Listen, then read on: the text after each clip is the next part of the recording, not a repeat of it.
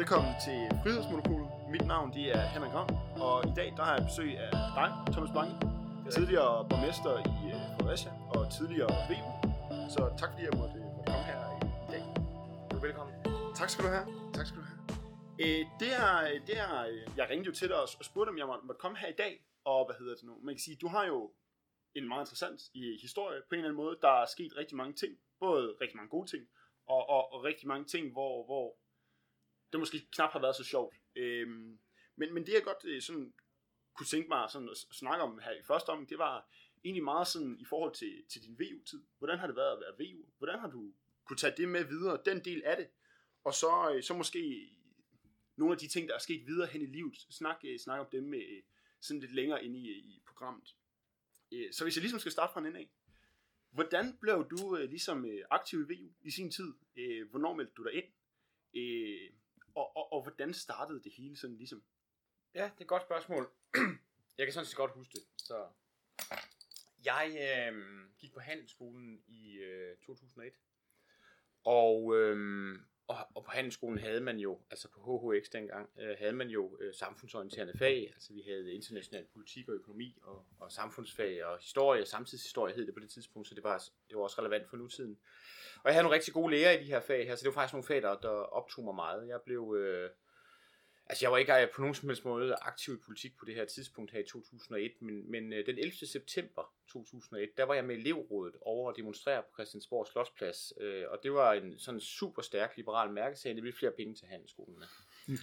Dengang der var der sådan en kamp nogle gange på handelsskolerne om, at de ville have det samme taksmetertilskud som gymnasieeleverne. Ja. Det har jo altid været sådan, at det almene gymnasium er dyrere i drift per elev end en handelsskole, og det er det.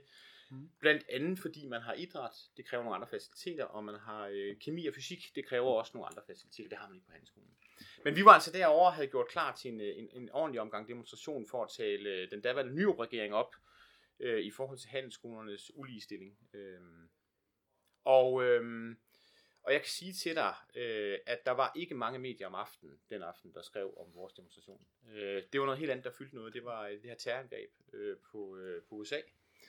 Og den dag, og da jeg kom hjem og samlede mine indtryk, der skete der sådan et eller andet. Jeg fik sådan en eller anden politisk vækkelsestilstand, hvor jeg begyndte at synes, det var vigtigt at tage stilling. Jeg synes, det var vigtigt at tage en aktiv stilling i forhold til at være på de gode eller de onde side.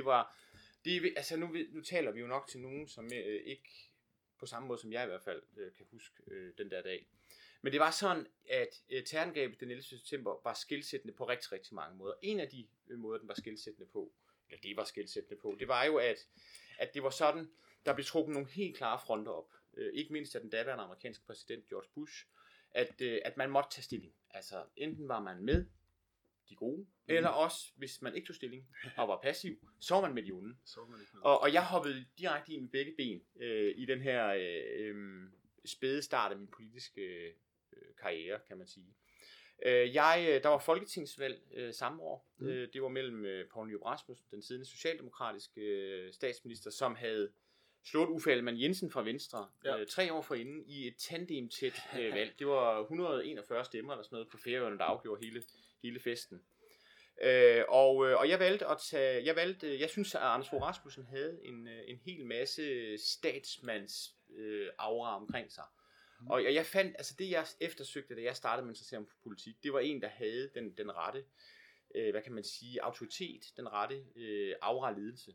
Og det må jeg være ærlig at sige, det synes jeg altså ikke Poul Nyrup han havde. Og det synes jeg stadigvæk ikke. Altså jeg synes, han er et meget sympatisk og rart menneske. Og så det blev naturligt for mig at melde mig ind i Venstre. Jeg var også, jeg meldte mig ikke ind i VU, bemærkte det, jeg meldte mig ind i Venstre. Jeg startede med Venstre. Ind i Moderpartiet. Jeg meldte mig simpelthen ind i Venstre. Jeg var slet ikke klar over, at Venstres Ungdom eksisterede i 2001. Og Venstre stod for mig som ung handelsskoleelev, der egentlig fik udmærket karakterer som det helt rigtige politiske parti, fordi de talte til eneren i mig, og de talte til retfærdigheden i mig, altså det her med, at man kan skabe sin egen lykke, hvis man vil. Ja. At man har lige muligheder i Danmark, men man har lige muligheder, men man har ikke lige rettigheder til at opnå det hele. Eller forstå på den måde, man har ikke lige evner. Hvis man har lyst til at kæmpe for det, så kan man også ligesom... Ja, det blev lidt noget røv, det jeg sagde. Ja, det blev måske lidt rodet, men det jeg selvfølgelig mente, det var, at i Danmark har man lige muligheder, men man har ikke ret til at leve det liv, man vil. man har mulighed for at leve det liv, man kan skabe for sig. Ja, ikke også? Ja, altså, den der liberale tankegang. Ja, lige præcis. Så hvis jeg beslutter mig for ikke at gå i skole, aldrig at tage en uddannelse, så har jeg ikke ret til at blive millionær på statens regning. Ja. Og det synes jeg jo var et godt, retfærdigt princip, og på det tidspunkt havde jeg også stiftet bekendtskab med ismerne, de store ismer. Det var dengang, det stadig var populært at tale om det. Og derfor meldte jeg mig ind i Venstre, og jeg kom til et, dengang fik man et medlemsbrev, hvor jeg blev budt velkommen i Venstres byrådsgruppe i Fredericia. Mm.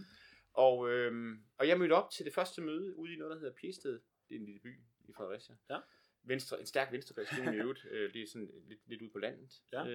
Og der mødte jeg jo op til sådan et orienteringsmøde for byrådsgruppen. Den siddende byrådsgruppe, hvor de så kom og holdt en lang redegørelse om, hvilke nogle veje, der skulle asfalteres i den nærmeste tid, og hvad Venstre havde kæmpet for at få med i det eksisterende kommunale budget. Herunder x antal meter asfalt ude i Piested. Ja, altså sådan set rimelig venstreagtigt det der med. Det kan man, nu skal vi ikke være forholdsfulde. Men det var, jeg vil sige, det var nok ikke en salgstale for at skynde sig at engagere sig yderligere i det her. Der kom heldigvis et kvindeligt byrådsmedlem hen til mig og sagde, at hun var sådan ret sikker på, at jeg skulle prøve det, der hedder Venstres Ungdom i stedet for. Ja. Fordi der snakker man ikke nær så meget om asfalt og den slags ting. Ja. Og det gjorde jeg så, og derfra tog det fart i VU. Vi genoplevede en afdeling i Fredericia. Mm. Den blev hurtigt meget, meget stor. Den blev hurtigt meget, meget stærk i landsorganisationen, fordi det var altid godt at kunne komme med mange medlemmer til de forskellige valg. Ja. Dengang havde vi amter. Altså VU var organiseret i amter. Ja, så landstyrelsen var sådan set anderledes. Ja, det var meget. Altså landstyrelsen bestod af 7 fritvalgte, der blev valgt direkte på landstævnen. Det er dem, der i dag kan vælges direkte til forretningsudvalget. Ja. Og det ved jeg, fordi det er mig, der har vedtaget den struktur i København. Ja, okay. Dengang der havde man så x antal amtsvalgte, hvor amterne holdt generalforsamlinger af de lokalforeninger, der var medlem af det givende amt. Og jeg var med i VU Vejleamt, hvor Vejle, Kolding, Fredericia og Horsens var, og der kæmpede de så om at blive landstyrelsesmedlem. Ja, det er præcis. Og der var fuld fløjkrig dengang. Altså, der var jo sort mod rød. Og det var også rigtig svært for sådan en. Jeg var jo sådan lidt ældre end de fleste, der kom ind i VU. Mange af dem, der kom ind i VU, er jo så heldige at starte som 15-16-årige eller lignende, ikke? Og man kan sige, at jeg mødte hurtigt nogle mennesker, som var meget, meget, det var vigtigt for dem at overbevise mig om, at jeg havde, at jeg skulle tage parti for lige præcis deres sag. Ja. Det var angiveligt sådan, at fløjene var delt op i politiske temaer. Kongehuset for eller imod, rød var for. Sort var absolut imod. Ja, altså politisk var det meget sådan opdelt på det tidspunkt. Ja, det var i hvert fald det, der var skalkeskjult, at vi var politisk meget uenige. Det var derfor, det var vigtigt at støtte den røde fløj, fordi vi gik ind for kongehuset og EU. Det var en kamp dengang, det var EU. Så var der fri has, det var vigtigt. Og fri narko generelt, ikke? Det var sortfløj. Det var så den anden side, der ligesom troede på det. Lige præcis. Ja. Så man kan sige, det blev fremlagt således, det blev fremlagt således, at den sorte fløj var mere løssluppen liberal, ikke? Mere uansvarlig liberal, hvor den røde fløj var den ansvarlige liberalisme. Ikke? Ja. Der var også nogle temaer omkring, at sortfløjsfolken, de var sådan mindre tilbøjelige til at samarbejde med Venstre, mens rødfløj var meget mere. Ja, måske lå sådan en lille smule mere opad. Ja, præcis. Ja, okay. Det jeg var godt lige ved at understrege, det egentlig viste sig, det var jo, at det var det mindste af forskellene på fløjene, var jo rent faktisk politik. Den store forskel var personerne. Ikke? Det handlede om at få de røde og få støttet deres personer til landstyrelsen, og ikke mindst til landstævnen, når det kom. Deres kommende formandskandidat, deres kommende næstformandskandidat. Og det handlede tilsvarende om sortfløj om at gøre det modsatte. Ja, så at få hver sin kandidat valgt i bund og grund med dække i, at det var nogle politiske ting, der ligesom afgrænsede. Og der var kampvalg ude i amterne dengang også. Der var masser af kampvalg, hvor man, når man holdt generalforsamling, det var vigtigt at få det der landstyrelsesmedlem, for det var så vigtigt at få det der 11-10 flertal i landstyrelsen. Fordi at man så kunne træffe den endelige beslutning. Ja, hvor skulle landstævnen ligge og alt sådan noget. Ikke? Der var mange. Der kunne godt være forskel for sortfløj på, om det lå i København, hvor de var stærke. De var stærke i Aarhus og København. Ja. Og rød fløj, det var mere, må jeg sige, jyske byer.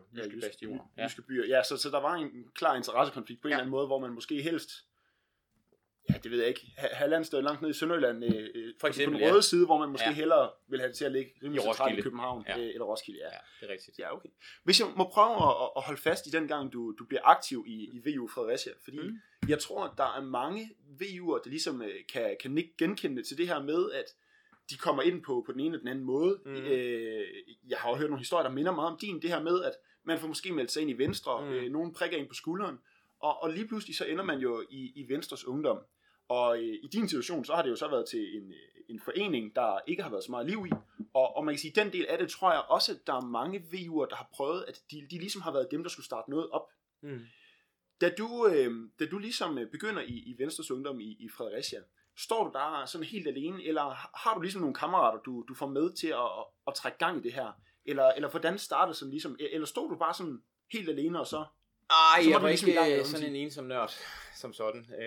Jeg havde jo ude på handelsskolen et netværk af ligesindede. Altså, jeg var jo ikke den eneste, der havde de her udmærkede tanker omkring det rigtige liberalismen og det korrekte i at skabe sin egen lykke og have mulighed for at skabe sin egen lykke.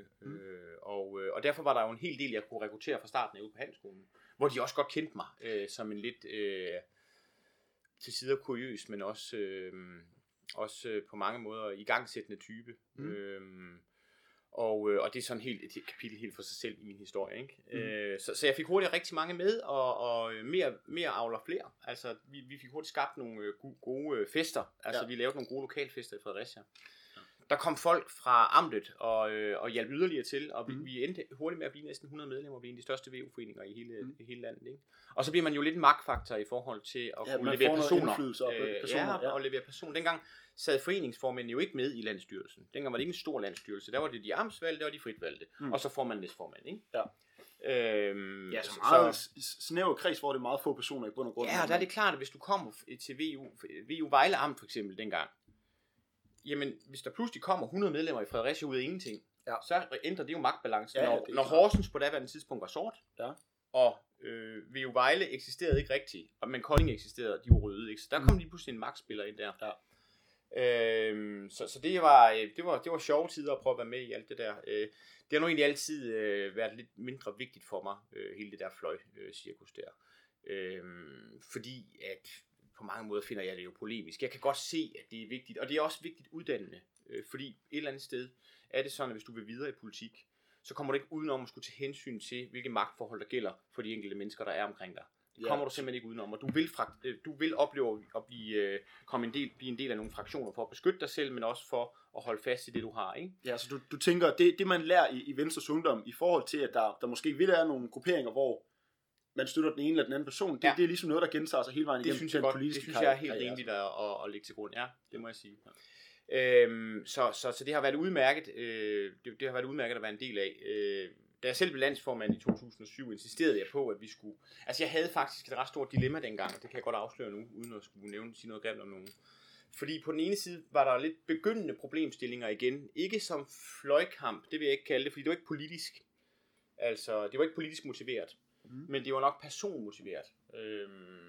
Min store udfordring var, at de folk, der havde hjulpet mig til det her valg på det, vi kan kalde traditionel rødfløj. Ja, var det i forhold til at komme i landstyrelsen? Eller, ja, eller sådan generelt ting? Jamen også blive landsformand. Nå, jeg startede jo årene tilbage allerede. Nogle af dem var allerede med på den første rejse, hvor jeg kom i landstyrelsen første gang. Som fritvalgt i den gamle struktur. Ja. Og blev politisk udvalgsformand og så videre. Men jeg kunne godt se, at over på sort fløj, da jeg lige var blevet landsformand, der kunne jeg godt se, at nogle af dem, jeg virkelig havde brug for, hvis egenskaber, jeg havde brug for, det var faktisk dem, jeg var nødt til at alliere mig med, fordi de kunne finde ud af at drive organisationen. Altså, de var super skarpe i IT-teknologi og alle sådan nogle ting. Alle de egenskaber, jeg havde brug for at skabe et nyt VU, det havde vi brug for på det tidspunkt. Lave en ny struktur.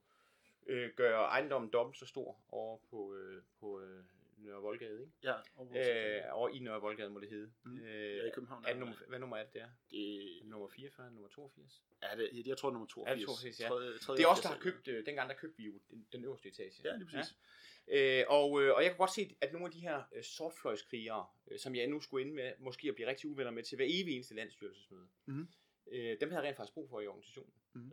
Så jeg lavede en alliance med dem ret hurtigt inden i forløbet. Fordi at for mig var det helt naturligt at give dem nogle gode poster i organisationen, fordi de var dygtige. Og det aflivet et eller andet sted i de 2 år, jeg var landsformand, fløjkrigen. Så man kan sige, at jeg stiftede bekendtskab med den, da jeg kom ind. Og jeg var under den i nogle år, men den har aldrig nogensinde fyldt noget i mig. Altså, jeg har altid fundet den mindre... Jeg har egentlig altid fundet den sådan lidt ligegyldig, hvis jeg skal være helt ærlig. Ja, så du nåede ligesom til den erkendelse, at man bliver nødt til ligesom at se ud over de her grupperinger, og så måske i højere grad håndplukke dem, der har kompetencerne i stedet. Præcis. Da man ligesom først noget dertil. Ja, det er rigtigt. Det, ja. Sådan kan man bedre sige det, ja. Ja, men det er jo sådan interessant nok, for man kan sige, man skal jo passe på, at sådan noget ligesom ikke sætter en kæp i hjulet for, at det er de dygtigste personer, der bliver valgt. Så det er jo...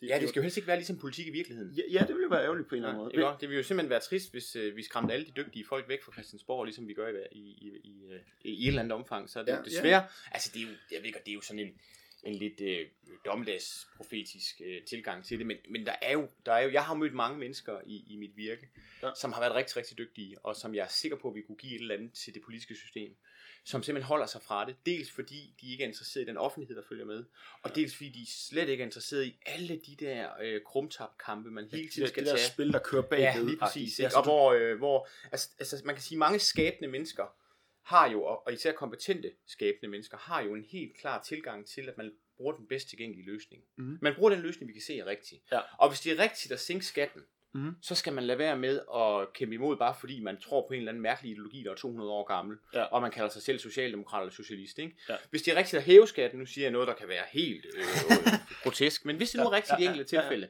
fordi skat virker. Mm-hmm. Hvis du lægger skat på noget, så får du mindre af det. Hvis du tager skat fra noget, så får du i udgangspunktet mere af det. Det er jo en ren og skær samfundsvidenskabelig betragtning, der er hævet langt over, hvem der tror på det blå eller det røde tankegods. Ikke? Ja. Jamen, så skal du...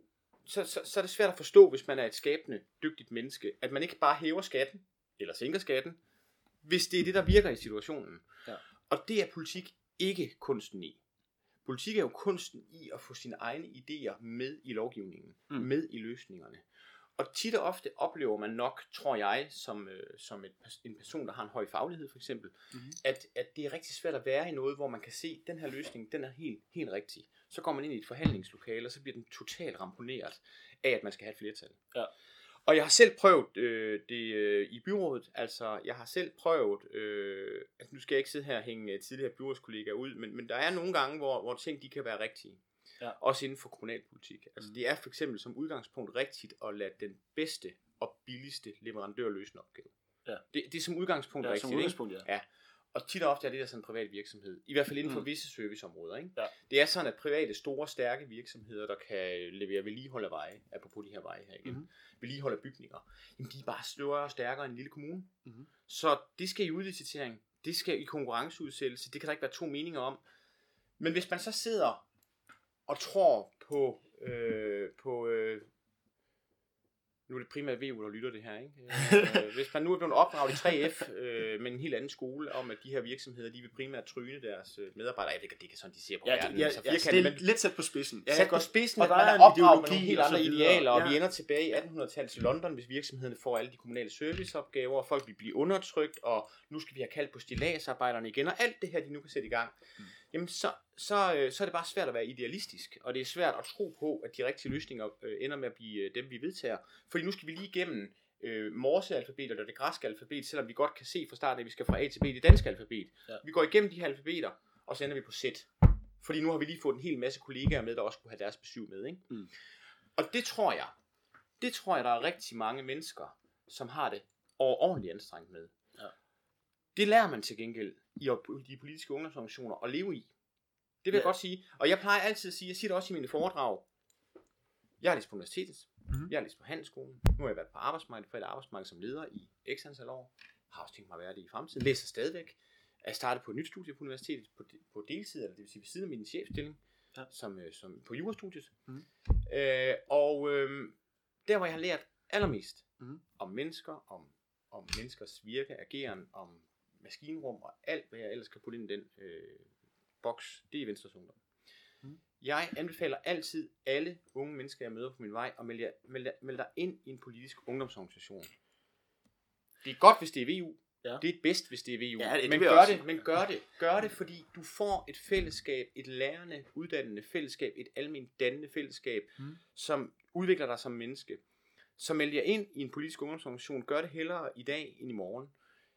Jeg har haft, og har selvfølgelig også haft nederlag i Venstres Ungdom. Jeg har haft nederlag i Venstre. Jeg har aldrig fortrudt så meget som et sekund af den tid, jeg har brugt i de her organisationer. Slet ikke Venstres Ungdom. Nej, slet ikke Venstres Ungdom. Men hvis man sådan kigger på de kompetencer, du får, altså hvis du kigger på samfundsdebatten og så videre, så kan man sige, du er færdig på gymnasiet, du begynder at læse statskundskab, hvis man kigger på... Handelsskolen, det er jo vigtigt. Ja, handelsskole, og så skal man være statskundskaber, og så kommer man med et ungdomsparti. Og så bliver man borgmester uden at have arbejdserfaring. Nå, men jeg tænker, sådan generelt, så bliver du jo politiker, og så er du ligesom uddannet til politiker. Mm. Er det ligesom de kompetencer, man får, eller hvis du ligesom skal kigge ud over det politiske liv, hvad er det så, Venstres Ungdom giver? For jeg tænker, for mig er det jo meget med, at du lærer nogle spændende mennesker at kende, og du har jo nogen, du måske kan møde om 20 år, og sige, ved du hvad, det er da længe siden, jeg har set dig, men vi var der sammen i Venstres Ungdom. Altså på den måde lærer du en masse spændende mennesker at kende, som på en eller anden måde har nogle visioner for deres liv, og det synes jeg jo i høj grad karakteriserer dem, der vil bruge en masse frivillige timer, uden at få penge for det i et ungdomsparti. Ja, helt enig. Men i forhold til hele det politiske spil og så videre, det her med at lære at lave kompromiser, er det mest sådan en politikerting, hvis du skal videre ud af den sti, eller hvordan kan man ligesom bruge det i det private? Men du kan jo sagtens risikere at skulle forhandle som sælger, eller som rådgiver i det private, eller som helt almindelig beslutningstager i det private, må man antage, at dine beslutninger bliver bedre af nogle overvejelser, du har gjort, der er en grundlæggende værktøjskasse, som du jo også får af det her uddannelsesapparat, du lige selv så udmærket har ridset op, ikke?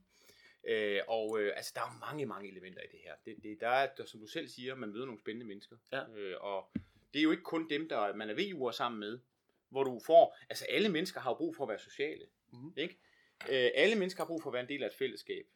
Den værste straf, der nogensinde kunne overgå et menneske i antikken, det var hverken dødsstraf eller torturstraffen, det var udstødelsesstraffen. Og det er fordi, det er det mest smertefulde, du kan opleve som menneske, det er for at vide, at du ikke var med mere.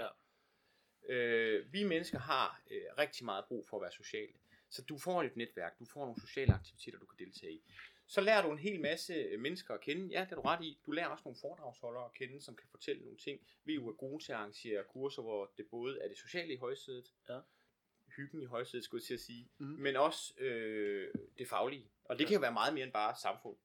Men det er vel fair at sige, at i et oplyst demokrati som det danske, hvor vi har et af verdens højeste uddannelsesniveauer generelt, der er det rent faktisk relevant nogle gange at lukke ned fra Facebook og skrue op for at vide noget om, hvordan samfundsinstitutioner fungerer. Ja. Alle vi mennesker igennem vores liv kommer jo igennem nogle situationer, hvor vi stifter bekendtskab med det offentlige. Det kan vi ikke undgå. Ja, nej. Selvom vi gerne vil meldes ud af foreningen Skat, så er vi medlem. Vi kan ikke undgå det. Vi kommer igennem, hvis vi ellers er almindelige mennesker, så ser vi nyheder. Vi forsøger at blive klogere på nyheder. Alle de der grundlæggende kompetencer, den grundlæggende værktøjskasse for at perspektivere i alt det, vi oplever som mennesker igennem et moderne, oplyst, demokratisk liv, det er jo værktøjer, du stille og roligt opnår i de politiske ungdomsorganisationer. Jeg kan kun tale for VU, for jeg har aldrig været medlem andre steder. Ja. Og det tror jeg, der er vigtigt. Mennesker, der får børn, skal jo have en pligt, efter min opfattelse, til at give noget almindelig dannelse videre til deres børn. Det er ikke nok bare at give dem en iPad, og give dem lov til at få en Instagram eller lignende profil, når de er 12 år gamle.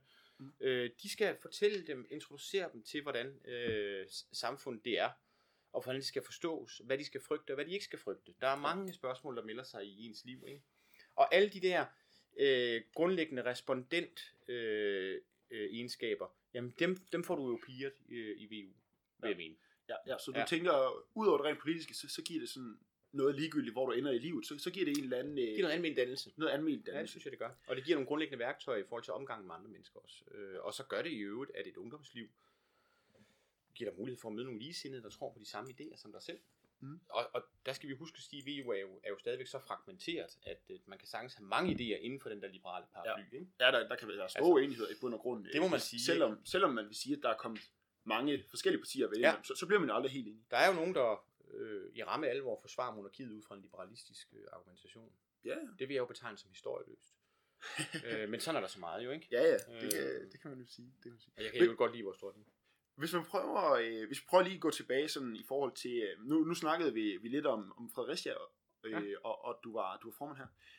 Lige så stille, så kan man sige, så bevæger du dig jo sådan videre ind i organisationen. Man kan sige, du starter ligesom på lokalplan, og så rykkede du ind i landstyrelsen, og så videre til forretningsudvalg, antager jeg, sådan senere. Hvordan, hvor længe når du at være ligesom, hvad kan man sige, formand i Fredericia, og inden du begynder at rykke videre, overlapper det hinanden? Eller, nej, jeg tror, det overlapper hinanden, det gør det. Altså, jeg bliver ordfører i 2004, tror jeg, eller 2003, og begynder at møde nogle, så kommer vi på de der seminarer, der var dengang, så begynder jeg at møde nogle af de andre, og begynder at slå netværket ud over Fredericia. Ja. Hvad var du ordfører for dengang? Jeg var ude for udenrigspolitik. Ja, det var meget naturligt, og det var det, der havde vagt min interesse i første omgang. Jeg stopper som formand i VU Fredericia. Jeg er ret sikker på det i 2005. Ja. Foråret 2005 i generalforsamlingen. Fordi der stiller jeg op samme år første gang til forretningsudvalget. Nej, det hed det altså ikke dengang. Det hed Landstyrelsen, ikke? Fritvalgt Landstyrelse. Ja, så det er tilsvarende forretningsudvalg i dag. Ja, okay. Og så bliver jeg, der er jeg egentlig bare, jeg tror faktisk, jeg var menig medlem i starten. Det første år. Andet år, der bliver jeg politisk udvalgsformand, og så bliver jeg landsformand i 2007. Ja, så det er over sådan en 3-årig periode? Som... Ja, 2-3-årig periode, ja. Der arbejder jeg mig op i landsorganisationen, ja. Det er rigtigt. De første år, der bliver du så valgt der bliver du så valgt lokalt i amten og repræsenterer. Nej, det er alle tre år. Jeg bliver kun valgt på landsdelen. Okay, jeg har aldrig været amtsvalgt. Okay, så alle tre år. Jeg har aldrig været sådan helt noget for mig, de der mellemled, må jeg være ærlig at sige. Nej, okay. Men det havde nok været klogest egentlig at gå igennem amtet, når jeg tænker tilbage. Det havde nok været lettere. Så kunne jeg bare komme med alle mine medlemmer fra Fredericia og vinde afstemningen. Ja, så du tænker rent logisk, der burde det egentlig have været nemmere bare at få dit mandat den vej igennem. Det skulle åbenbart være svært. Men det lykkedes jo alligevel. Ja, det kan man sige. Men du bliver så først politisk udvalgsformand, der inden du stiller op som formand. Ja. Er det ligesom, nu kan man sige, hvis du kigger på VU, i hvert fald i dag, jeg kunne forestille mig det samme dengang, du har jo lidt to typer, hvis du kan sætte fingeren. Du har jo den politiske type, og så har du den meget organisatoriske type, og så har du jo, altså man kan sige, alle mennesker er jo et sted ind imellem formentlig, men du har jo måske nogen, der hælder lidt til den ene side, og nogen, der hælder lidt til den anden side. Mm. Har du altid ligesom været den meget politiske type? Det må man sige ja til. Eller hvordan? Ja, det må man sige. Ja, så det er ligesom det, der har drevet dig? Ikke fordi jeg har ikke været totalt tabt med en vogn på at lave organisationsarbejde. Mm. Men det har jeg, altså det har altid været det, der har interesseret mig i de politiske organisationer. Det har været de politiske idéer, de politiske løsninger. Og selvom det egentlig ikke passede mig at blive borgmester dengang, så måtte jeg jo indlejre mig i, at så måtte jeg prøve at lave en Fredericia-model. Altså det var sådan, det jeg stræbte efter der. Så jeg har altid, det har altid været det, der har været vigtigt for mig i forhold til at være i politik. Det har været politiske løsninger, politiske idéer. Ja. Og så har også, altså der har været sådan, det har været, jeg kan godt tale om min politiske karriere, som i øvrigt er slut. Ja. Det er vigtigt at understrege, den er helt slut. Og den kommer ikke i gang igen. Ah, okay. Men den har været todelt, den har været meget ideologisk i starten. Mm. Hvor jeg troede på, hvor jeg var jo, altså når man er sådan meget studentikos, det vil sige man er meget lukket inde i universitetets vægge, ja. Så har man jo en naiv forestilling om, at den ideologi man tror på, som er skrevet af blandt andet John Locke for mange hundrede år siden, at den simpelthen er sand. Det bliver man klogere med tiden omkring. Så bliver man mere praktisk politisk. Så finder man ud af, at noget af det der bygger på ideologien rent faktisk er sandt i forhold til det andet, ikke? Ja. Så jeg har ikke på noget tidspunkt været over på den der organisatoriske side, du ridser op. Det har været politisk, det har bare været delt. Det har været delt lidt i to, ikke?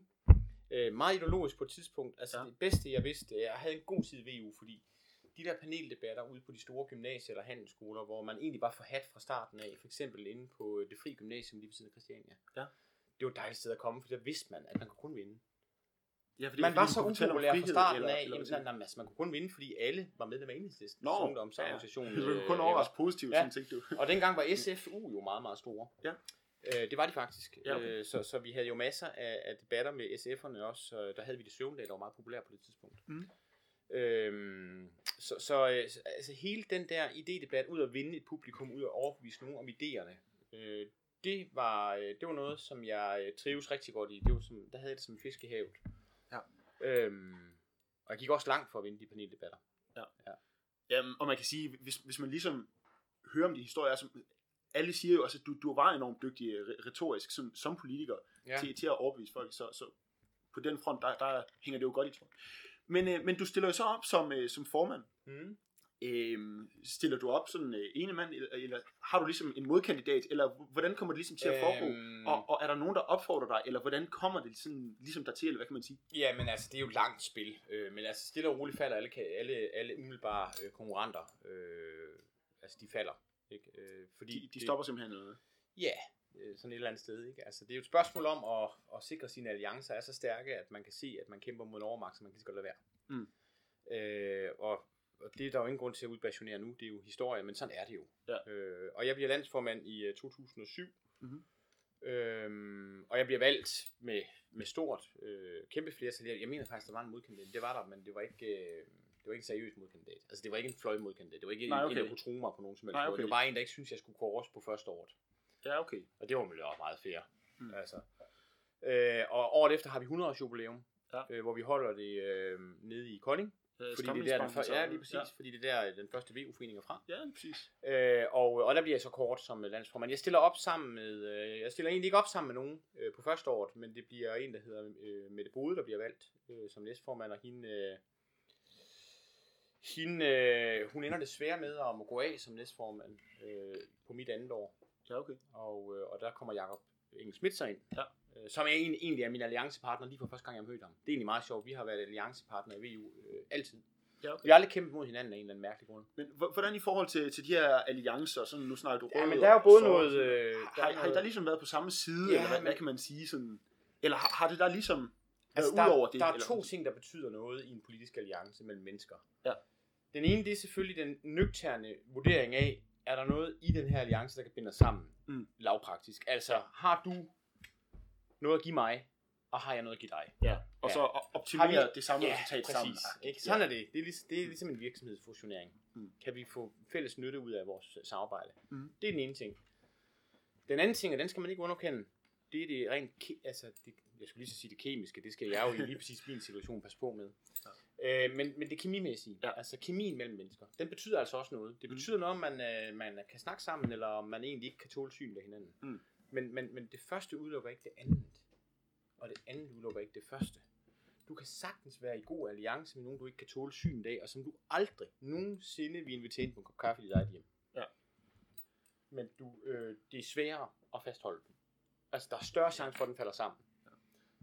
Ja. Og dig og Jakob, det var altså på begge fronter, der fungerede det godt? Ja, det synes jeg faktisk, det gjorde, ja. Vi havde et fint samarbejde. Mm. Ja. Men det var der mange andre, jeg også havde med. Ja. Altså, og så var nogen, jeg ikke kunne sammen med. Ja, okay. Ja, sådan er det jo. Ja, sådan er det. Men du sidder så her som formand i 2 år.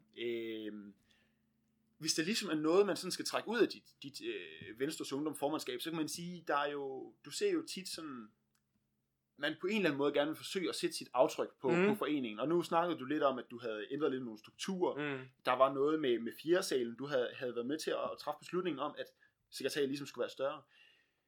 Nogle af de ting, du sådan ligesom, hvad kan man sige, hvis der er noget, der skal huskes for som VU-formand, hvad fik du udrettet, sådan, hvis man kan sige det sådan? Altså man skal passe på med at skrive sin egen historie. Ikke? Ja, det er rigtigt. Det skal man. Det bliver hurtigt meget lidt ydmygt. Ja. Og det er heller ikke særligt sandt. Altså ikke hvis du beder en ekspolitiker om at gøre det, så kan du være helt sikker på, at der kommer til at stå noget tilsvarende på runestenen ved Jelling, ikke? men altså...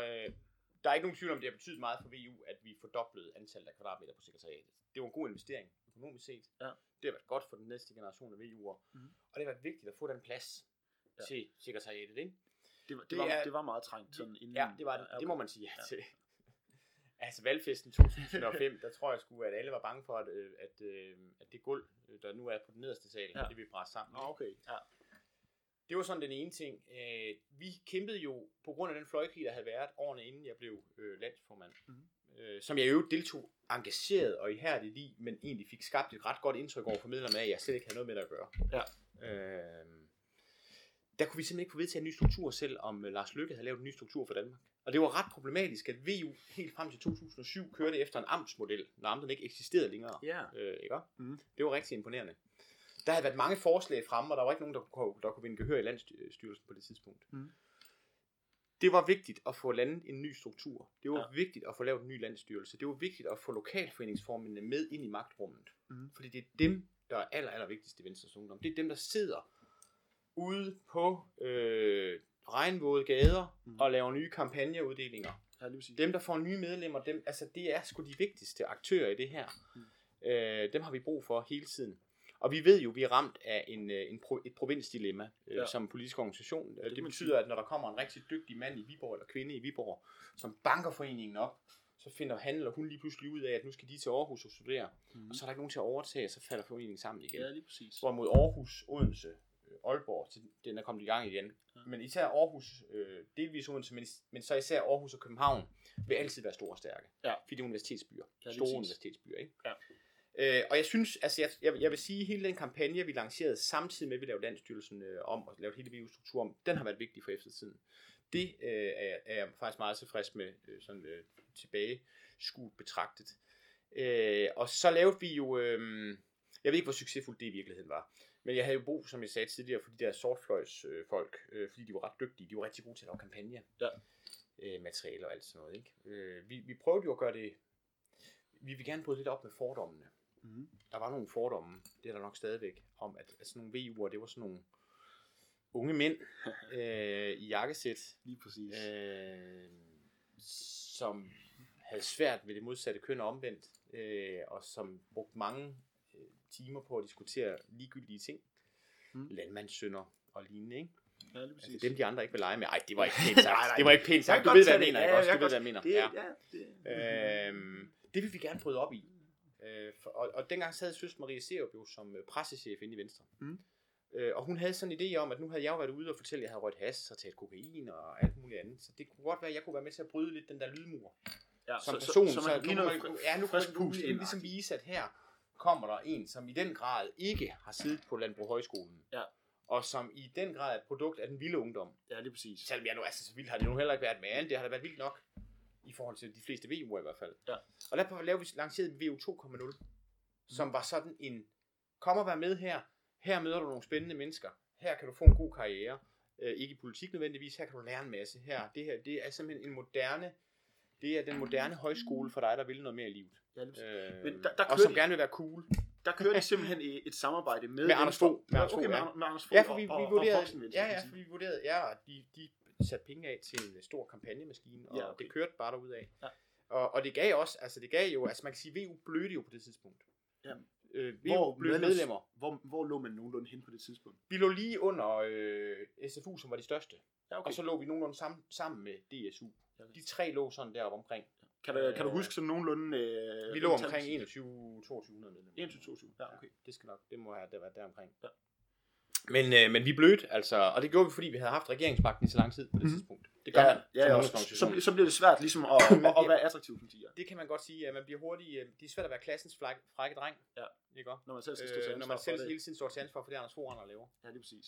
Fordi du kan ikke forklare folk på 2 minutter ude på et gymnasium eller en handelsskole, hvor du gerne vil rekruttere medlemmer. Der kan du ikke forklare folk, at der er forskel på Venstre og VU. Ja, det kan du ikke. Det så du bliver slået i hardcore. Det er altid lettest at være i opposition som ungdomsparti, for så kan du rigtig få lov at slå løs. Mm. Ikke? Ja.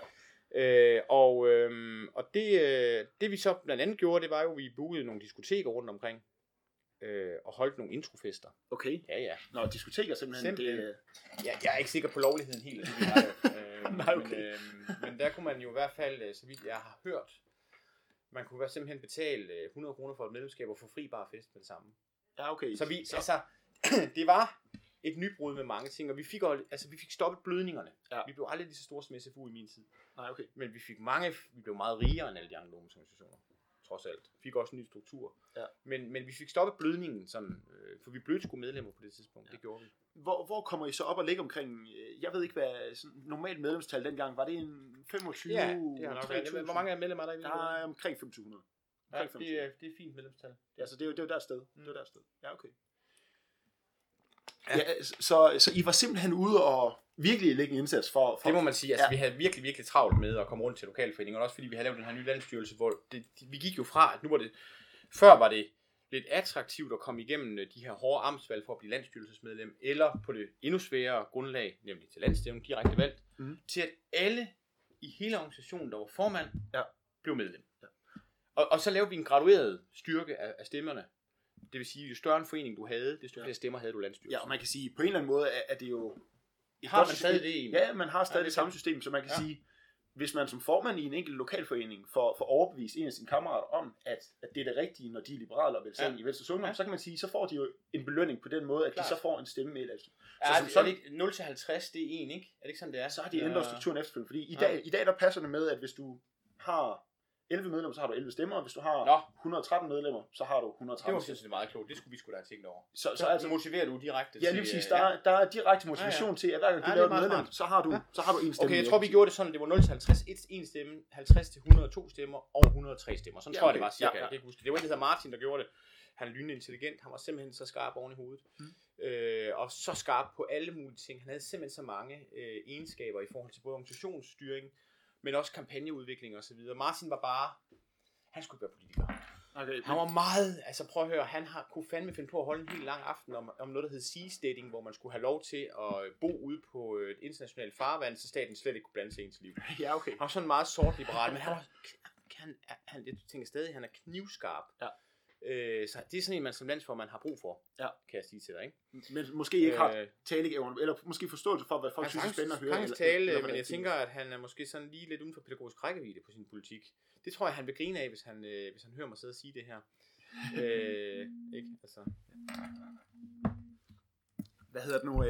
Men det der så sker, kan man sige, det er jo, at du er jo så VU-formand, og samtidig, der begynder du jo ligesom at blive aktiv i byrådet. Ja, det var to vidt forskellige verdener, kan jeg afsløre for dig. Det var to vidt forskellige verdener. Det må man sige. Hvordan kom du ligesom, til at få interesse for det her med byrådet, og hvordan... Jeg ender jo med at komme i byrådet. Ja, og hvordan udvikler det sig til lige pludselig, at du bliver borgmesterkandidat, og bliver valgt til... Ja, det er sgu et rigtig godt spørgsmål, faktisk. Altså, jeg er jo som byrådsmedlem på mange måder en paria. Fordi at jeg agerer faktisk som VU-formand i byrådet i Fredericia. Ja, okay. Og Fredericia er jo på det tidspunkt, hvor jeg kommer i byrådet, et sted, hvor Socialdemokraterne har regeret i lige siden kongen ved lov udnævnte borgmesterne. Ja, okay. Så det er jo en by, der i 85-90 år har været ærkesocialdemokratisk. Ja. Det har kun været et spørgsmål om sejrens størrelse. Ja, lige præcis. Og der kommer jeg jo ind i et fuldstændig sammentømret, samarbejdende byråd. Hvor man er enig, gør sit for at være enige om det hele. Det er lidt en anden verden, jeg bevæger mig i, kan afsløre. Fordi som VU-formand er min fornemste opgave at vinde idéernes gunst. Ikke? Altså min opgave som VU-formand er at gøre det, der er liberalt rigtigt. Ja. Forestil dig at tage den mand, der måler sin succes i, hvor mange gymnasieelever han snakker med efter en debat. Og egentlig er villig til at sige, at ikke hvad som helst, men villig til meget. Ja. Og så kommer man ind i det her samarbejdende byråd, hvor der altså ikke er særlig meget plads til ideologi og forskel på rød og blå. Der er faktisk ingen forskel på rød og blå. Nej, okay. De sidder der sgu alle sammen, ikke? Ja. På samme præmis et eller andet sted. Ikke? Og det er svært de første par år, fordi at jeg laver masser af ballade. Jeg udfordrer forvaltningen, jeg udfordrer udvalgsformænden, jeg kræver offentlige debatter om ting og sager, og jeg slår løs. Og det er muligt at lave en aftale med mig i udvalget, fordi de ved ikke, hvor de har mig. Jeg går hurtigt til pressen, hvis der er det mindste, jeg er utilfreds med, og så videre, ikke? Og af en eller anden mærkelig grund, så fører den her meget store synlighed, jeg får omkring min eget virke, og alle de konflikter, jeg har, den fører sådan set til, at Venstre spørger mig, om ikke jeg kunne tænke mig at være borgmesterkandidat, fordi jeg er god til at skabe opmærksomhed omkring mig. Og havde du set den komme? Nej. Sådan, ligesom, eller var nej, det sådan lidt ud af det blå? Det kan jeg sige til dig, på det tidspunkt, hvor jeg bliver spurgt om det, der havde jeg besluttet mig for ikke at sidde i byrådet mere. Ja, okay. Altså ved næste valg, der ville jeg sgu ikke være med der mere. Jeg synes, det var alt for træt. Altså det var for... Det der med at tale sig til enighed med sine politiske modstandere, det var svært for mig at forstå.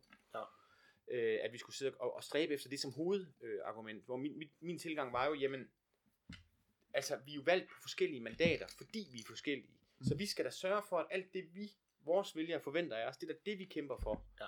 Vi kæmper da ikke i første instans, for at være enige med de andre. Vi kæmper da i første instans for at vinde over de andre. Ja. Og så kan det godt være, når vi kommer til anden instans, at vi kan se, at vi vinder ikke alligevel. Så kan vi da gøre vores bedste for at få nogle fingeraftryk. Ja, det er jeg helt med på, men vi skal da sige nej, hvis ikke fingeraftrykkene de er stærke nok. Det var min tilgang.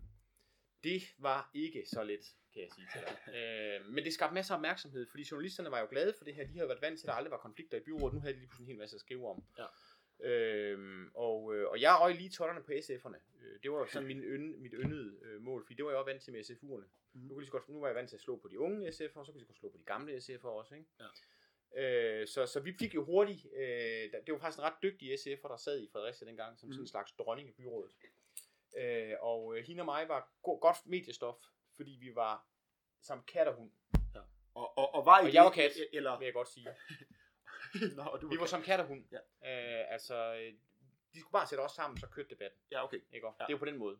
Ja. Og fik I så begge to noget ud af det, eller var det bare irriterende for hende? Jeg tror, hun fik et rigtig godt valg inden, jeg fik et rigtig godt valg. Ja, okay. Så og jeg er helt sikker på, at hun synes, jeg er pisseirriterende selv den dag i dag. Ja, okay.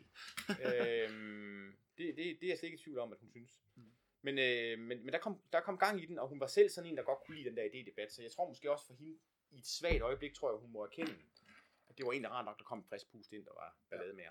Ikke? Men da jeg blev spurgt om det, der var det fordi, de dels ikke havde andre. Det synes jeg lige, vi hører med til historien. Og dels, at jeg kunne se en idé i at få et rigtig godt kommunalvalg, lade Socialdemokratiet regere byen, og så stikke af til Christiansborg. Ja, det var faktisk min plan. Så ligesom bruge det som et springbræt. Præcis. Og det var min plan. Ja. Det var min plan. Så endte jeg med at vinde valget i stedet for. Det var noget værre noget. Eller det var det, endte det jo med at blive jo, kan man sige. Ikke? Ja, men det må da alligevel have givet nogle sådan overraskelser undervejs. Altså, hvis man prøver at sætte sig i dit sted, sådan, måske til et vælgermøde lige over kaffen, du spurgte, om man vil være borgmesterkandidat, og så derefter blive valgt som borgmester. Det må alligevel... Min jul i 2009, den var simpelthen så surrealistisk. Altså, jeg tror, at hvis du havde taget et veludviklet rumfartøj og kastet dem op på Jupiter, så havde jeg været mere i overensstemmelse med virkeligheden, end jeg var i den der jul der. Jeg var simpelthen fuldstændig rundt på gulvet over, hvad jeg skulle stille op, fordi jeg havde ikke nogen planer. Altså, ja, okay. Så man gå i gang med at udvikle nogle planer, og jeg var jo... det første, jeg sagde til mig selv, det var, at jeg må ikke ende som det byråd, jeg selv har kæmpet imod. Altså, jeg må ikke ende som en, der bare vil skabe enighed for enhver pris. Der skal være forskel nu. Nu skal borgerne virkelig kunne se for første gang i 87, 89, 88 år, at der er en blå borgmester. Ja, det har du sagt de sidste 4 år. Det skal ikke klinge hul. Nej, nu skal der ske noget. Jeg skal ikke blive en af dem, der bare sidder og administrerer. Jeg skal ind og skabe noget. Og jeg kunne ikke rigtig have svært at finde et projekt, fordi jeg er jo nødt til at sige til alle dem, der gør sig store forhåbninger om at sidde og gøre en stor forskel i kommunerne, at når dagen er omme, så er det ret begrænset, hvor meget du egentlig kan ændre i kommunen. Altså selvfølgelig kan du beslutte dig for, om der skal ligge et diskotek eller plejehjem, som jeg selv plejer at bruge som eksempel. Ikke? Det kan du så alligevel ikke, hvis lokalplanen siger noget andet. Men når alt kommer til alt, er der en masse rammebelagte regler fra staten, som jo bare skal køre. Mm. Og derfor så det der med at oprette Operation Daisyland, det kan du altså ikke. Ej, okay. Men du kan prøve. Ja. Ikke? Og jeg skulle finde et projekt. Og jeg var jo vant til den store nationale idédebat, og det jeg jo stadigvæk var mest interesseret i, det var udenrigspolitikken. Ikke? Det var sådan lidt svært for Fredericia Kommune at føre udenrigspolitik. Vi havde godt nok en venskabsby på Grønland, men det var nok begrænset, hvor meget tilfredsstillelse det kunne give mine udenrigspolitiske tanker. Ikke? Ja.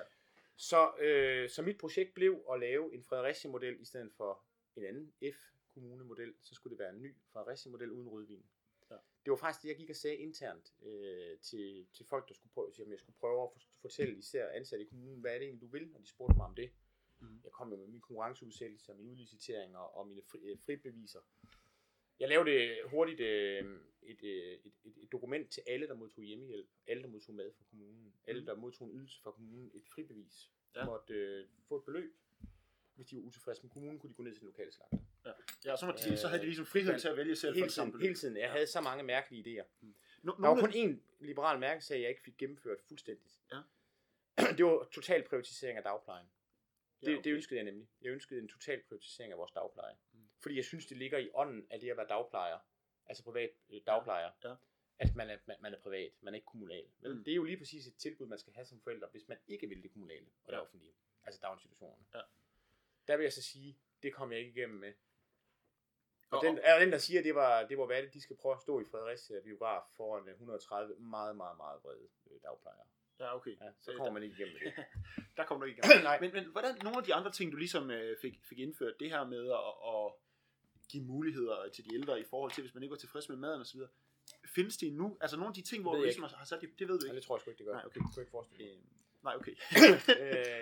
Det tænker jeg ikke. Jeg ved det ikke. Altså, jeg aner det ikke. Jeg bor i Fredericia. Jeg har ejerlejlighed i Fredericia. Ja. Men politisk... Og jeg har jo også... Altså, Jakob Bjergård, der er borgmester nu, går jo langt tilbage sammen med mig. Han var DSU-formand, og jeg var VU-formand. Vi kender da bestemt hinanden. Ja.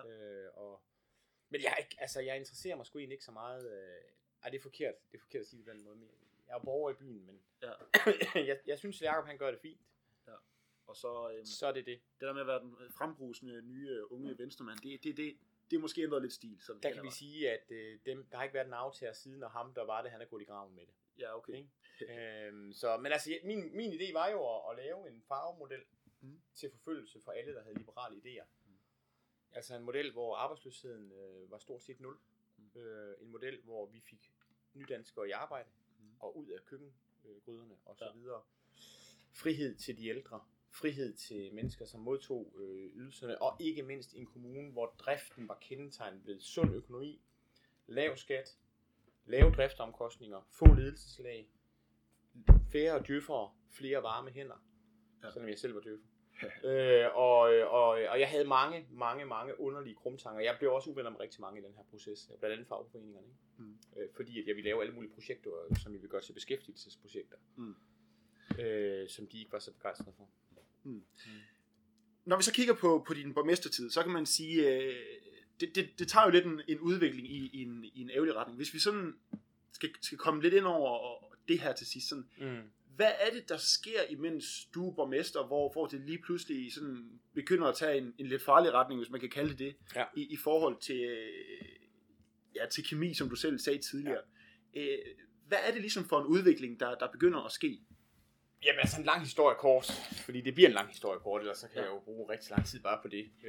Jeg er jo... det er jo ikke nogen hemmelighed, at den stil, jeg lægger for dagen, den ledelsesstil, skaber fjendskaber og uvenskaber, også blandt mine egne. Og det gør den, fordi at jeg grundlæggende er et utålmodigt menneske. Altså jeg har ikke meget tålmodighed at give af. Så jeg tror, jeg har en tendens til at trumle, hvis det er, jeg vil have mine ting igennem. Og selvom det jo går rigtig fint det første halvår i Fredericia Kommune, og vi får gennemført rigtig mange ting, og får ryddet op i økonomien og alt muligt andet, der skal altid spares i en kommune efter et kommunalvalg af en eller anden mærkelig grund. Eller rettes op, i hvert fald, ikke? Så sker der også det, at jeg har svært ved at holde fast i et godt samarbejde med nogle embedsmænd, også topembedsmænd. De synes, jeg er meget anstrengende, og jeg synes, de er anstrengende. Og jeg fortæller det. Altså, jeg har svært ved at lede det her på en fornuftig måde, hvor folk bliver ved med at holde af mig. Altså, borgerne er glade, men mine nærmeste kollegaer er ved at være trætte af mig. Jeg har jo nogle tandproblemer på det tidspunkt, og for at lave nogle voldsomme operationsindgreb i min paradentose.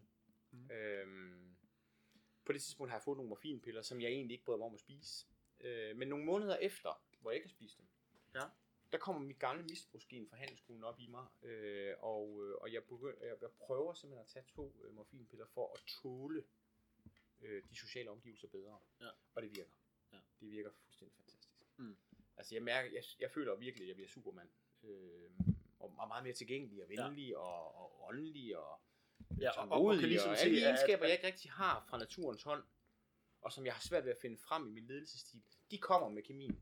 Altså med den kemiske indtagelse af tabletter. Ikke? Det er lidt ligesom cykelrytteren, der egentlig godt kan finde ud af at cykle, og egentlig også god til at cykle, men han har bare et problem, når han skal op af Alpdues til sidst. Han vil gerne blive nummer 1. Og det blev han så lige pludselig. Og der han lå med blod i... Der kan man sige, der er det lidt det samme, der sker bare inden for den politiske verden. Ja, det kan man sige. Jeg tager doping, ikke? Og jeg laver budgetforlig på morfin samme år. Det er der ingen, der tror på, der vil komme fra Fredericia. Alle tror, at vi bliver så rygende uenige og går fra hinanden på det budgetseminar. Vi laver et forlig efter 2,5 timer. Og det gør vi, fordi at jeg er meget mere omgængelig. Og det, jeg tror også, altså det har styrket min umiddelbare ledelsesstil i starten. Problemet med morfin og den slags, og alt slags misbrug, det er, at du skal have mere og mere og mere hele tiden, for at få den samme virkning. Og på et eller andet tidspunkt, så indtager du så mange tabletter, for mit vedkommende i hvert fald, eller indtager så meget alkohol, at det bliver et større problem, end det bliver en løsning. Og dermed bliver jeg jo fanget i den præcis samme misbrugsfælde, som så mange andre mennesker hver eneste år i Danmark, altså bliver fanget i. Jeg bliver afhængig, jeg bliver narkoman, jeg bliver ude af stand til at opfylde de gode egenskaber, jeg har, som ikke er under indflydelse i starten negativt af det, begynder at komme under indflydelse af det. Og jeg bliver ugrundig, altså meget lidt grundig omkring mine ting, mine kørselsbilag gider jeg ikke at bruge tid på. Og i det hele taget begynder at komme langt væk fra de sande værdier, jeg rent faktisk repræsenterer som person, og det ender i en total deroute, menneskelig deroute og politisk skandale. Hvordan sådan, dengang her, nu havde du også en artikel dengang, du blev VU-formand og så videre. Altså kulturen i VU, har der været stoffer der også? Fordi jeg tænker, der... Det er ikke mit indtryk, nej. Nej, okay, fordi jeg tænker bare, du har jo efterfølgende også hørt nogle historier om folk, der har været aktive i VU på samme tid som dig, som også har ligesom blevet stoppet med kokain i blodet og så videre. Men det har ikke været... Det har ikke været noget, der ligesom har kørt i VU-regi. Nej, altså Jeg har været til mange fester i mit liv, jeg har været i mange sociale lag i mit liv. Et af de mest lødige lag, jeg har været i, når det kommer til rusmidler, det er Venstres Ungdom. Ja, okay. Det kan jeg sige. Ja, så der har ikke været noget i det forum. Altså, hvad jeg har gjort, når ingen har set det, det er jo min hemmelighed. Ja, ja. Og hvis jeg har gjort det med nogen, så er det også min hemmelighed. Men hvad jeg har gjort, det må jeg gå i graven med. VU som sådan er absolut ikke narkofester. Det er helt ordentlige, gode, unge mennesker. Nogle af dem drikker lidt for meget. Det er der også mange, der gør. Ja. Men det er absolut ikke mit indtryk. Jeg ved ikke, hvordan det er i dag. Men dengang, nej, absolut ikke. Det er, og de få gange, hvor jeg kunne finde på at have en joint med, for eksempel. Ja. Bare lige for at... Ja. Jeg taler forhåbentlig til en fornuftig unge. Jeg har aldrig rørt en cigaret, så jeg... Det er godt, det skal du blive ved med at lade være med. Jeg kan huske nogle af de få gange, hvor jeg havde lidt rusmidler med til at feste mig selv lidt ekstra op, ikke? Ja. Også fordi jeg er dårlig til at drikke alkohol, det er vigtigt lige at huske på. Jeg kan virkelig ikke lide at drikke alkohol. Der har jeg jo virkelig måtte gå og skjule det, fordi jeg kunne se, at der var ingen der var med på den her fest her, som jeg selv havde, ikke? Så det synes jeg var et udmærket vidnesbyrd om, at VU er faktisk et meget lødigt sted, når det kommer til det der. Og hvordan det så er i 2020, det kan jeg ikke udtale mig om, for det er længe siden jeg har været til VU-fest, kan jeg afsløre. Men jeg vil sige, at de mange VU'er, jeg har mødt, inklusive dig, virker jo som nogle ordentlige, gode, sunde, fornuftige mennesker. Så... Ja, og mit indtryk er også, at der stadigvæk er en god kultur i VU, så det er godt at høre det også fra det der. Det var der i hvert fald. Hvis vi lige så stille begynder at runde lidt af, nu kan man sige, nu er du ikke inden for det politiske længere, men hvad laver du ligesom i dag, og hvad bruger du din tid på? Jamen jeg er jo juridisk chef her, hvor vi sidder på min arbejdsplads, og egentlig styrer også kommunikationen. Det er et sted, som hjælper mennesker med misbrug og mennesker med sociale altså sociale udfordringer. Det er et sted, som har alt lige fra topsagførere, der drikker for meget alkohol, der skal i behandling, ind til mennesker, som kommer helt på bunden af samfundet. Ja. Vi er private, og det vil sige, at vi løser opgaver for det offentlige et langt stykke hen ad vejen, som en privat virksomhed. Ja. Vi er en del af den udøvende magt, men vi har den private virksomheds lod i vores vægtskål. Det vil sige, at hvis ikke vi er dygtige, så lukker vi. Ja, sådan er det jo. Sådan er det jo ikke med de offentlige institutioner. Nej. Altså i bund og grund er meget i tråd med den tanke, det kan man sige. Jeg vil ikke kunne se mig selv arbejde i det her felt her i det offentlige. Nej. Så vi skal hele tiden være dygtigere og dygtigere hernede, og vi skal hele tiden være opmærksomme på nye behandlingsmetoder, nye videnskabelige udtalelser om, hvordan stofmisbrug virker, og hvilke tilgange der virker osv. Det er nogle af mine opgaver. Så har vi nogle meget komplekse juridiske omstændigheder her i huset. Vi arbejder under serviceloven, den er i sig selv kompleks. Vi arbejder under retssikkerhedsloven, sociale område, vi arbejder under forvaltningsloven, vi arbejder egentlig grundlæggende også under menneskerettighederne og grundloven, fordi vi jo er et sted, som tager en vis frihedsberøvelse i en kort tid for folk. Ja, det uden tvang. Tingene skal være i orden. Og så har vi masser af samarbejde med en masse kommuner og virksomheder osv. Og det er egentlig alt det, jeg sidder og hjælper til med at håndtere i ledelsen. Og nu var du lidt inde på det tidligere. Sådan i forhold til det politiske, der er ingen drøm om at vende tilbage en dag. Nej, det er der ikke. Jeg har besluttet mig endegyldigt for aldrig nogensinde at vende tilbage. Jeg vil godt understrege, at det her det skyldes ikke en grundlæggende træthed ved samfundet eller politik. Nej. Jeg elsker politik. Jeg holder meget af fortsat at læse om politik og orientere mig i politik og følge med i politik. Og det er dejligt at møde tidligere politiske kollegaer og snakke politik. Men jeg har erkendt, at jeg som menneske, i det ene liv, jeg forventer at have, da jeg jo er agnostisk af min trosopfattelse, og medlem af den danske folkekirke i øvrigt, men ikke desto mindre, i det liv, jeg har, der må jeg nok erkende, at jeg når ikke at lære at være tilfreds med at arbejde i demokratiet. Og jeg ved godt, det lyder fuldstændig vanvittigt at sige det, og det er ikke fordi, jeg har fundet en eller anden bedre samfundsmodel, men alle de processer i demokrati, som konstant obstruerer den rigtige løsning. Jeg kan ikke holde det ud. Nej, der tænker du, det er nemmere i en virksomhed, hvor det må du måske sige. Det må kan jeg have sige. En direktør og en bestyrelse omkring dig, og så får I ligesom... Men jeg er enig med direktøren her i huset om, hvordan vi gør, så gør vi det. Og så skal vi ikke ud og høre 3-4 forskellige organer. Og så kommer der lige en tredje en, der er blevet valgt af 200 medlemmer, fordi pågældende har været formand for en badmintonklub, eller et eller andet. Og det er meget groft sagt. Jeg må ikke lige få lov at sige, at det er så dejligt, at der er nogen, der gider engagere sig i politik.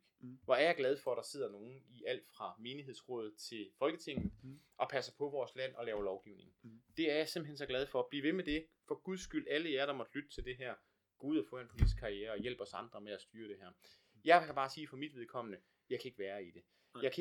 Jeg magter ikke at være i noget, hvor Når vi kigger på den danske stat i dag, så er der altså områder, hvor vi kan sige, at der er en ligetilløsning, og den burde være hævet over politiske forskelle. Ja. Fordi det er det, vi har brug for. Mm. Vi kan nævne skat som et område, vi kan nævne beskæftigelsesområdet som et område. Det er jo åbenlyse områder, der kører skævt. Mm. Skal der ske noget andet? Og jeg ved godt, at jeg taler naivt, når jeg siger, at det kan man sagtens bare lige klare. Ja. Det kan man absolut ikke sagtens bare lige klare. Men nogle gange så er man nødt til at bruge nødvæveknappen og starte forfra. Ja. Det må man også gerne i staten. Ja, og ture det måske i bund og grund. Ja, lige præcis. I stedet for at køre lige så stille kører videre. Præcis. Ja. Jeg må sige, at hver eneste gang, jeg hører nogen fra det radikale venstre sige noget som helst, så bliver jeg bekræftet fuldstændig og 100% i, at jeg aldrig nogensinde skal i politik. Ja, okay. Hvis vi lige sådan helt til slut... Jeg har fået min sindsruk her. Ja, okay. Ja. Hvis vi sådan helt til slut... Lige sådan... Nu har du været lidt inde på nogle af de gode ting, der er ved.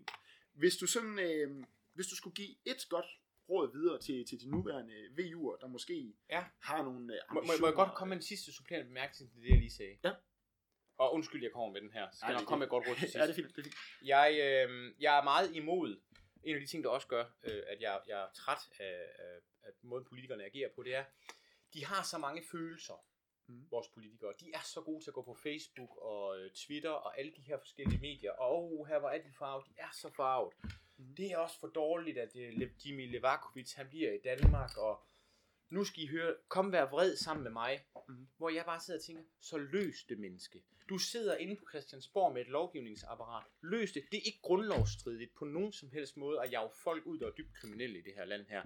I stedet for at stille dig ind til Clement Kjærsgaard, pive og roe og skrige som en anden idiot. I stedet for at gå på Facebook og være forarvet og skabe følelsesdebatter.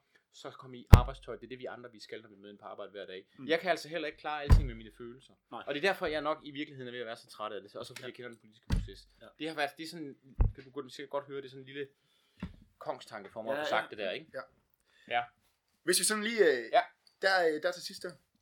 Hvis du skulle give et råd til en VU'er, der måske har nogle ambitioner, både i VU, men måske sådan mere generelt inden for det politiske. Er der nogle fif, du sådan kan give dem med? Er der noget, de skal være opmærksom på? Nu kan man sige, at dit gik jo meget stærkt. Skal de måske huske at puste ud? Og ikke puste ud, men slappe af en gang imellem. Men er der ligesom noget... Hvis du lige skulle give et guldkorn videre, sådan til nogen, der ligesom godt kunne tænke sig ud af den vej? Det er jo svært at finde bare sådan et guldkorn dem. Jeg vil sige, at der er noget, der aldrig undlader at belønne sig, og det er engagement. Arbejdsomhed. Fordi man kan sige, en del af vores skæbner og drømme i forhold til skæbnen afgøres jo også af vores egenskaber, trods alt. Ja. Der er nogle ting, jeg ikke kan blive. Professionelle fodboldspiller er en af dem, vil jeg tro. Nej, det selvfølgelig kan jeg ikke. Det der. Nu kan Breitvæld selvfølgelig komme til Barcelona, så nej. Altså, der er nogle ting, der og mig ikke kan blive, uanset om vi gerne vil. Hvis vi to beslutter os for, at nu skal vi godt nok være de to første astronauter på Mars, så bliver vi det ikke alligevel. Nej, fordi det kan vi ikke finde ud af. Ja. Jeg kan slet ikke. Jeg er også for gammel. Så der er selvfølgelig der er noget held og egenskaber her. Men uanset held og egenskaber, og det at være på det rigtige sted på det rigtige tidspunkt, som jeg jo var et langt stykke hen ad vejen, og så have nogle egenskaber at byde ind med, så er der én ting, der altid belønner sig i Venstres Ungdom. Engagement og flid. Arbejdsomhed, engagement og flid.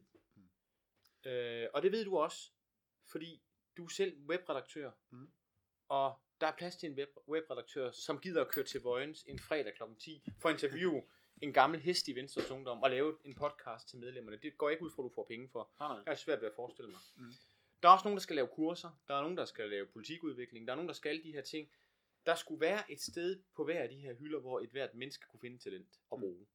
Men man skal lave noget. Ja. Altså, man er nødt til at komme med engagement og arbejdsomhed. Det betaler sig. Og det... Hvis jeg sådan i al ubeskedenhed må tillade mig at koble det op på mit eget værdisyn, det er jo sådan set det, der altid har samlet os, siden Venstres Ungdom blev stiftet for mere end 100 år siden. Det er jo, at vi tror på, at mennesker kan skabe sin egen lykke, hvis de lægger en indsats for dagen, hvis de lægger flid og engagement for dagen. Vi tror på, at mennesker er i stand til at udfolde deres talent, uanset om det er baseret på en tårnhøj IQ eller en meget lav IQ, så kan alle mennesker få et godt liv for sig selv, hvis de vil arbejde, hvis de vil gøre noget, hvis de vil engagere sig. Og sådan er det. Og så skal vi glemme alle de der idealtyper om, at man skal være som ham eller hende, og man skal se ud som ham eller hende. Man kan få et godt liv, hvis man vil arbejde for det. Man kan nå de mål, der er realistiske for en, hvis man vil arbejde for det. Og i Venstres Ungdom og i politik i almindelighed bliver det også belønnet af medlemmer først og vælgere på et tidspunkt, hvis det er det, man vil. Ja. Hvis man er engageret, og hvis man er arbejdsom. Og så har vi jo egentlig sluttet cirklen, fordi det var det, vi startede med. Ja. Ja. Og det var der, hvor jeg kom lidt uheldigt afsted, fordi jeg kunne ikke rigtig lige få formuleret det helt korrekt. Men det er jo den lige mulighed, der skal ligge i vores liberale samfund. Det er lige muligheder for at arbejde sig til det, man kan opnå. Ja. Men ikke, man har ikke krav på, som menneske, ikke at arbejde sig frem, og så stadigvæk få privilegier. Man skal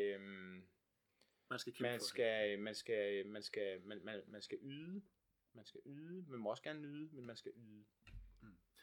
Og jamen på den note, der vil jeg sige mange tak, fordi jeg måtte komme, og tak fordi du havde lyst til at være med.